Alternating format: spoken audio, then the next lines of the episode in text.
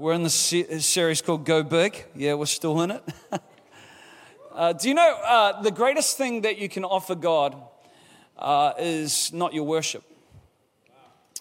Uh, the greatest thing you can offer God uh, is not fasting. Uh, do you know the greatest thing that you can offer God is your faith? Because without faith, it's impossible to please God. And our greatest gift to God, get this, is our trust. That, that's our greatest gift. And that's why we've got to go big. Because to live small is to rely on your own means. To live small is to look around and see what you have, and, and it's to make do with what you have and not reach for something beyond yourself. But to go big is to be dependent on God. To go big is to trust God at another level. For some of us, our trust is at a one level, but I believe God wants us to graduate in our trust. What can God do through somebody who trusts Him? I want to take you to a passage of scripture in Galatians chapter 3. Uh, so if you've got your phone, maybe you want to open your phone and go there.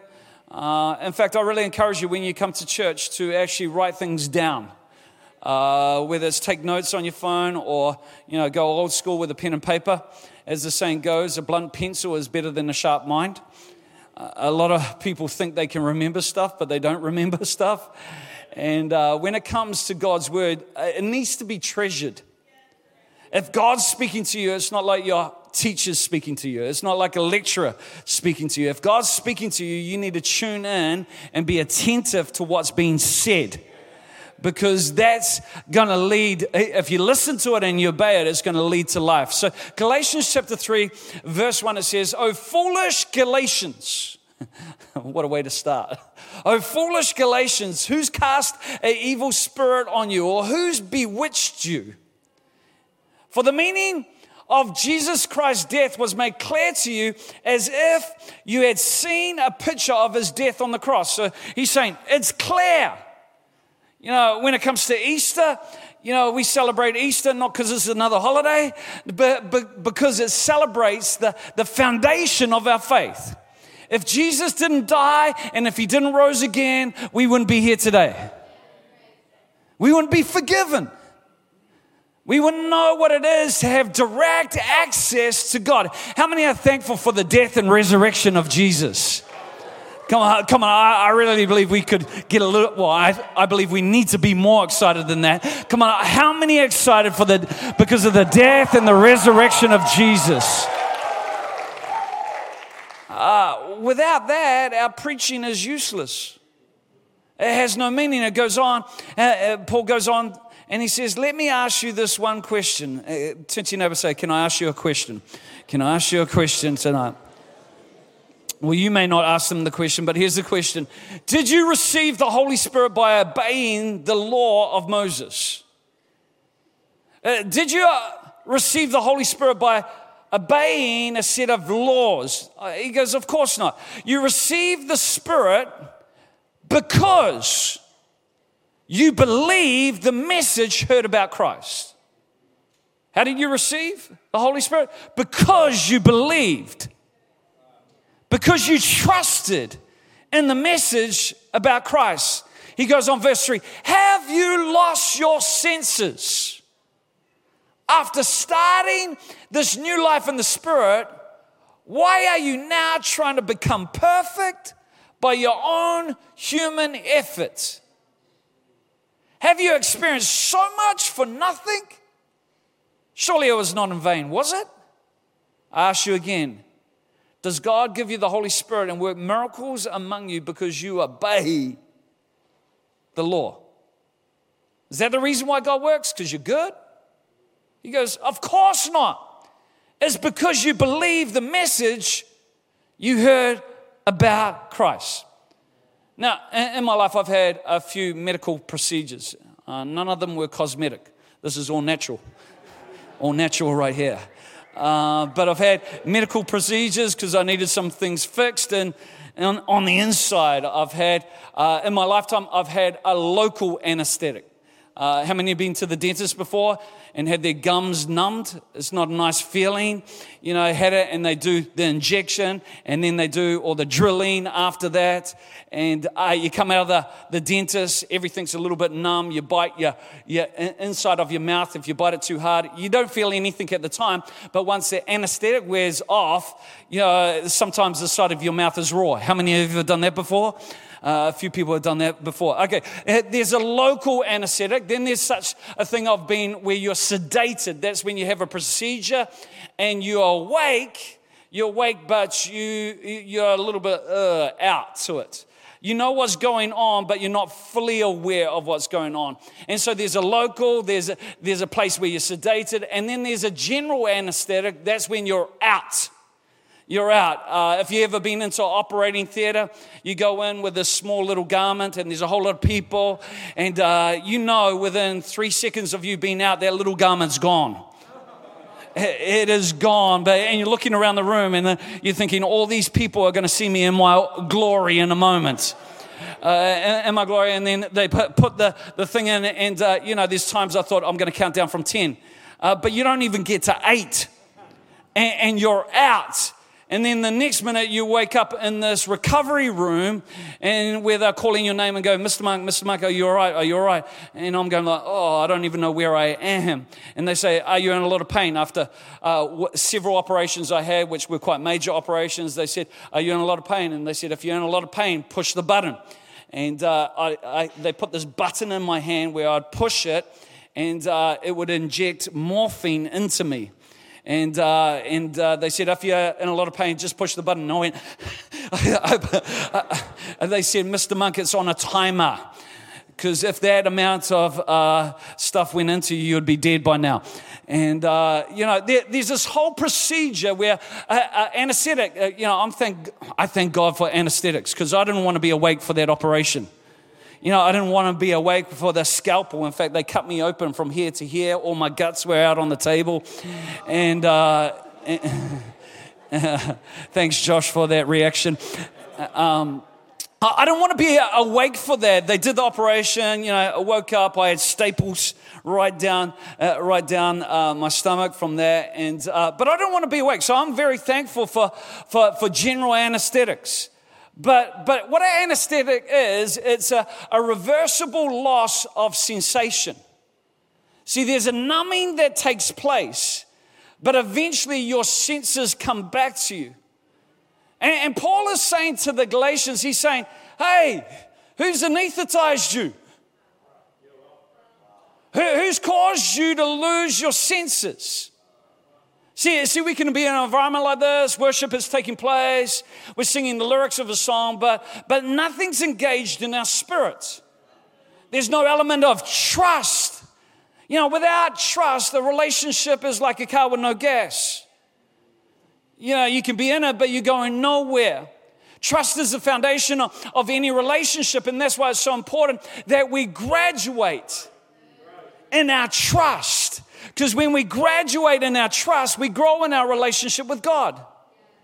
Question I want to ask you today is Have you lost your senses? Oh, some people go, oh, I'm, I'm not feeling it. Well, where have you been anesthetized? Uh, where are you numb right now? Because God can be working all around you and you can miss it. God can be working a miracle in the person right next to you, and you could be sitting there thinking, What's for dinner? Just because you have something all around you doesn't mean you're accessing it. Quickly tonight, I just want to give you three ways that we know when we're losing our senses. Three ways. Okay, three ways uh, we know we're losing our senses is number one is when we're guided by minimum requirements.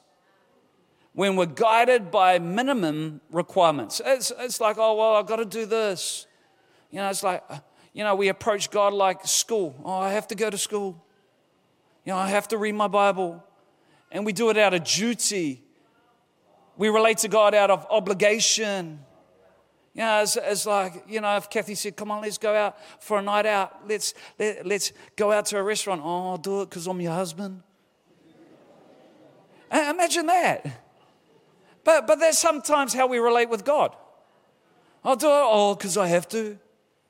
We do it out of obligation. You know, some people, you know, in church and, and they go, well, I don't want to be all in on this. You know, you know that's a, a little bit too much. Uh, you know, I don't want to give my full life to this. I, I want to do life my way, but I, I, I want to experience God. I want to know God when I, I need Him, but, but none of this all in stuff. I really believe God is looking right now for a generation of people who are prepared to die for the cause of Christ. Some people are going, that's extreme. Well, God went to extreme lengths for you and I. And this is the greatest message on the face of the earth.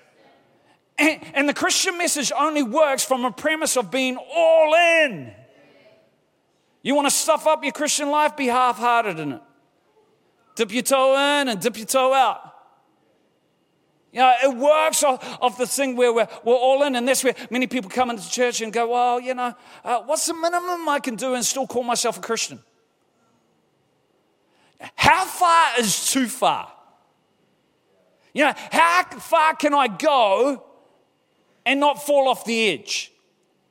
If you're asking yourself that question, you've already lost your senses. Because the whole gospel message is not about you running away from your old life. God, God is not about chasing you out of your old life, He's about drawing you into a new life. And too many people, you know, it's like, I'll follow God because I'm scared. I don't want those bad stuff in my past, but they don't realize the good things that God's got for them in their future. Come on, God's got an amazing future for each and every person in this room. And, and, it's when we see it. If you saw God right now in His fullness, you'd be drawn towards Him. You wouldn't even be concerned about the, uh, the edges. So, you know, people who, who dwell on the edges, they're living from the knowledge of the tree of good and evil. The, the heart of the gospel is not about the edges, it's about being drawn into the center. And people who live by minimum requirements are all about the edges. And that's where they come, they, they may be in church, but, but they're not feeling anything. You know, if you can sit in a place where God's working and God's moving and not feeling anything, you're in a dangerous place. You know, you're in a dangerous place when, when you, you hear an altar call uh, for salvation and, and go, oh, I wish they'd hurry up and finish. You're in a dangerous place. Why are you in a dangerous place? Because it's like you've lost sight of the impact of the gospel. You no longer treasure it and value it in your own life. And, and so when somebody else receives it, oh, well, it's just another person. But heaven, how heaven views it, is when one person gives their heart to God, all of heaven throws a party. Come on, come on. Five people out west this morning gave their hearts to Jesus. Come on, there's a big party going on. In our youth hubs around the city on Friday night, every Friday night, somebody somewhere is giving their heart to Jesus. I don't know about you, but I'm excited by that because I know what the power of the gospel has done in my life, and I want other people to encounter it. I love what Psalm 100 says. It says, Make a joyful shout to the Lord. That's right. A joyful shout to the Lord, all you lands. Serve the Lord with gladness. Uh, it doesn't say serve him with madness, but serve him with gladness. You know, God doesn't want you serving him because you have to, because you're told to. At Equippers Church, we say nobody has to do anything. Because you're not doing a God a favor by serving him. Because what you've got to understand is God doesn't rule by rules. How God rules the earth is through relationship. You need to listen to me now.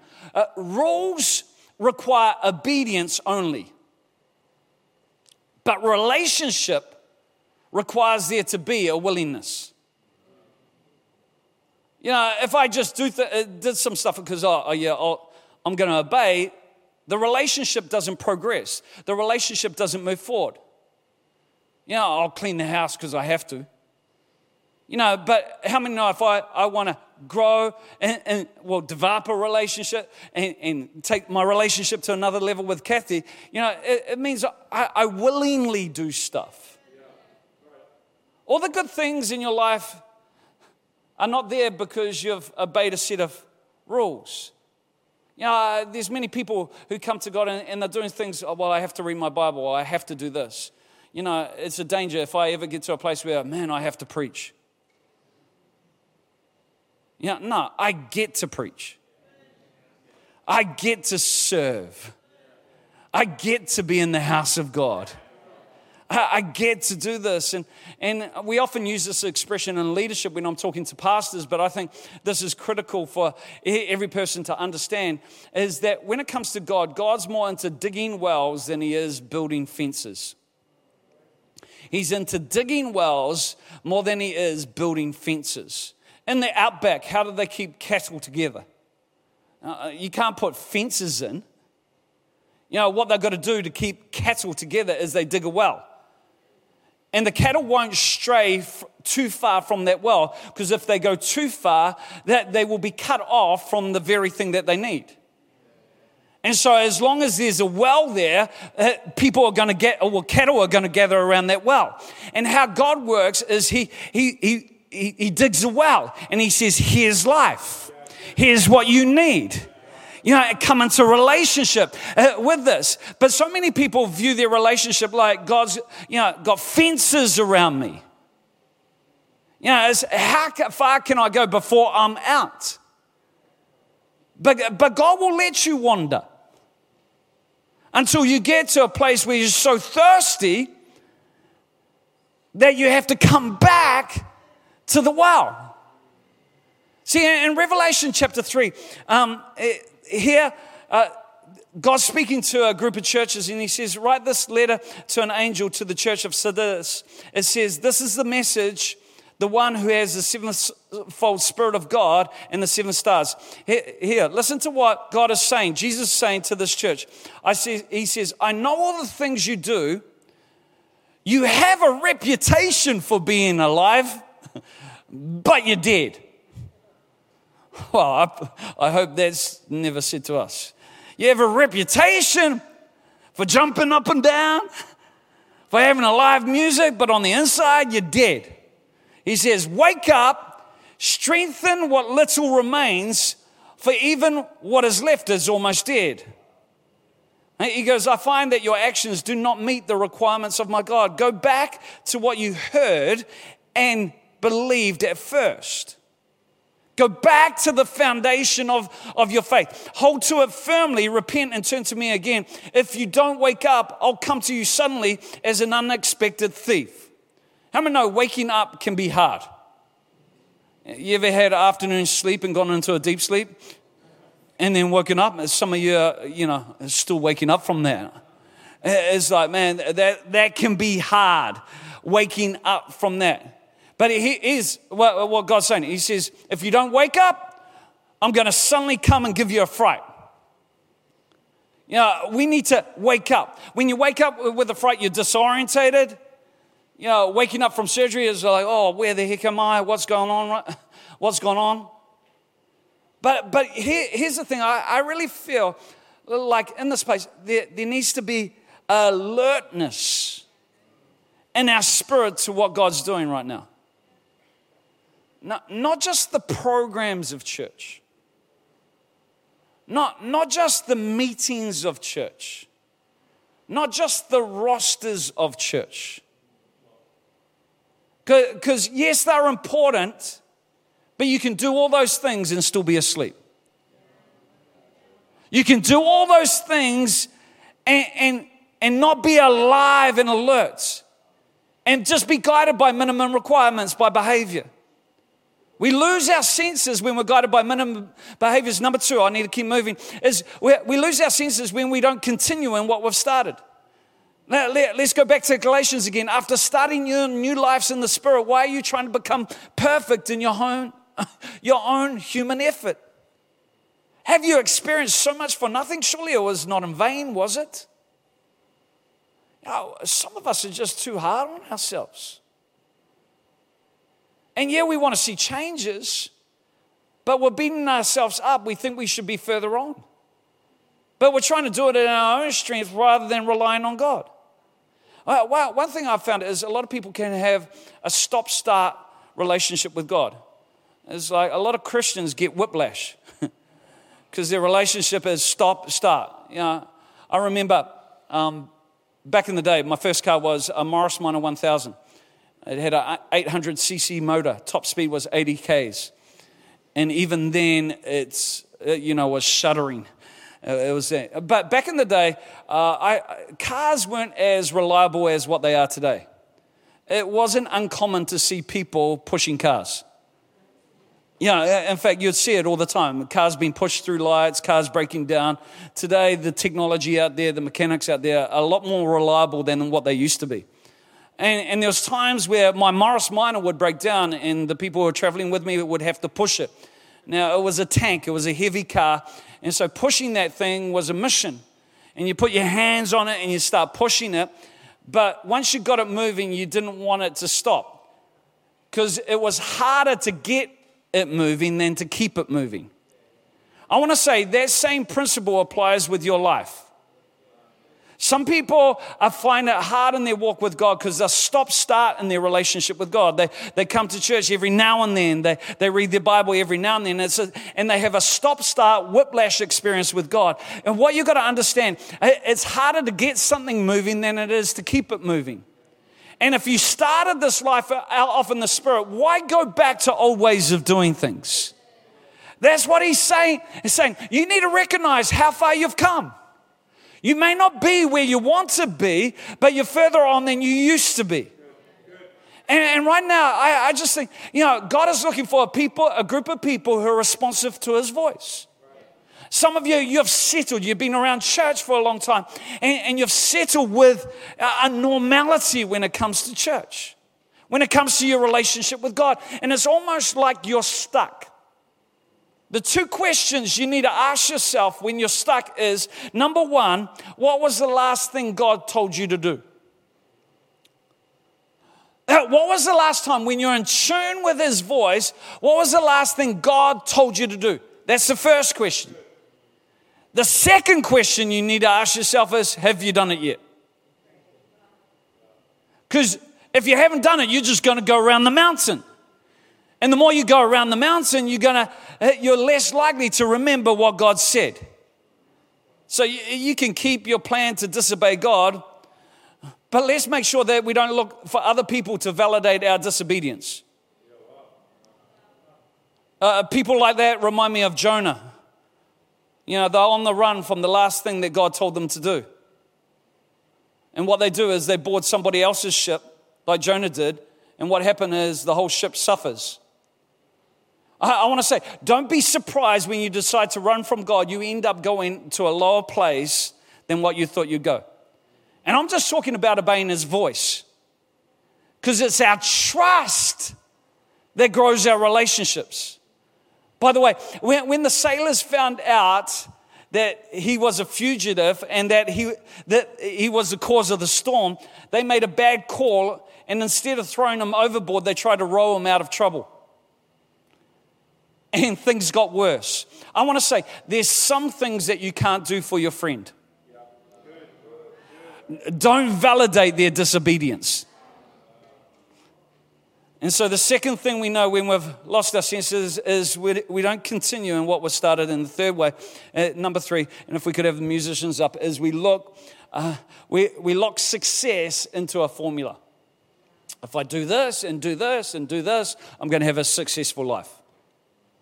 You know, people, you know, you, you probably got kids in your class, school, or you know of people. It's like, I'm going to do this, I'm going to do this, I'm going to do this, and then I'm going to have a successful, happy life.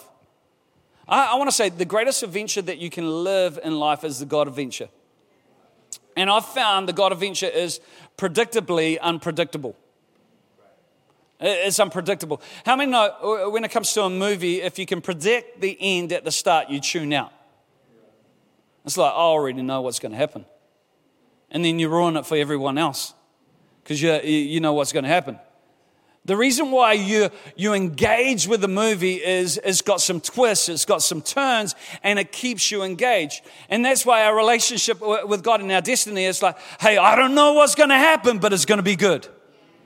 I don't know what's going on, but God's going to turn this around. I don't know. And, and that keeps you engaged. You know, you and I are wired for an adventure. And, God wants to take us on an adventure. I like what God said to Abram. He said, I swear, get this, I swear I'm going to bless you. Why would he need to swear he was going to bless him? You know, he swear, he made a covenant or a contract. You know, think about this. Why do we make promises? Why do we take oaths? We do it because we want to make sure what they're saying is true. And here God says, I swear I'm going to bless you, Abram. You know, when you have a contract, you, you, you feel safe, you feel confident, because if there's a dispute or a disagreement, you can go back to the contract and you go, uh, it's in the contract, it's in writing. In fact, if you're unsure of anything, you say, put it in writing. Listen to this. God said, I swear I'm going to bless you. Why did he need to say that? You need to say it because it's almost saying, because sometimes it's going to look like I'm going to kill you. Sometimes it's going to look contrary, but I swear I'm going to bless you. Sometimes it's going to look like I'm a liar, but I'm going to bless you. Sometimes it's going to look like serving doesn't work Sometimes it's going to look like trusting me didn't pay off. Sometimes it's going to look like you're going backwards rather than going forwards. Sometimes it's going to look like you're worse off than you were before. But I swear, by the end of this movie, when time's done, I'm going to bless you. It's going to work out for God. Good. But you got to trust God. And what He desires more than anything else is our trust. You can be sitting in a meeting like this. Yeah, I trust God. But how's that been actioned on a daily basis? See, to trust God with the promise is to trust God in the process. And I'll come back to these words. These words. Doesn't matter whether you've been a Christian one day or 30 years. Come on, these words. Have you experienced so much for nothing? Surely it wasn't in vain, was it? Surely this was not just a show. I'll ask you again Does God give you the Holy Spirit and work miracles among you because you obey the Lord? Because of your own human effort? Of course not. It's because you believe the message you heard about Christ. Again, to trust God is to recognize Nothing is too hard for God. Genesis 18 14, uh, 14 is anything too hard for God? Jeremiah 32 27, I am the Lord, the God of all mankind. Is anything too hard for me?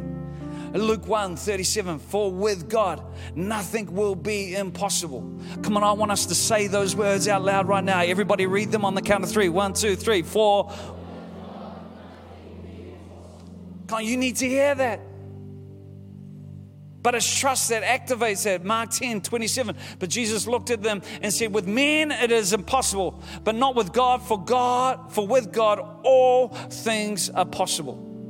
Go big. 2022. Let's go big. Not small. Let's go big in Jesus' name.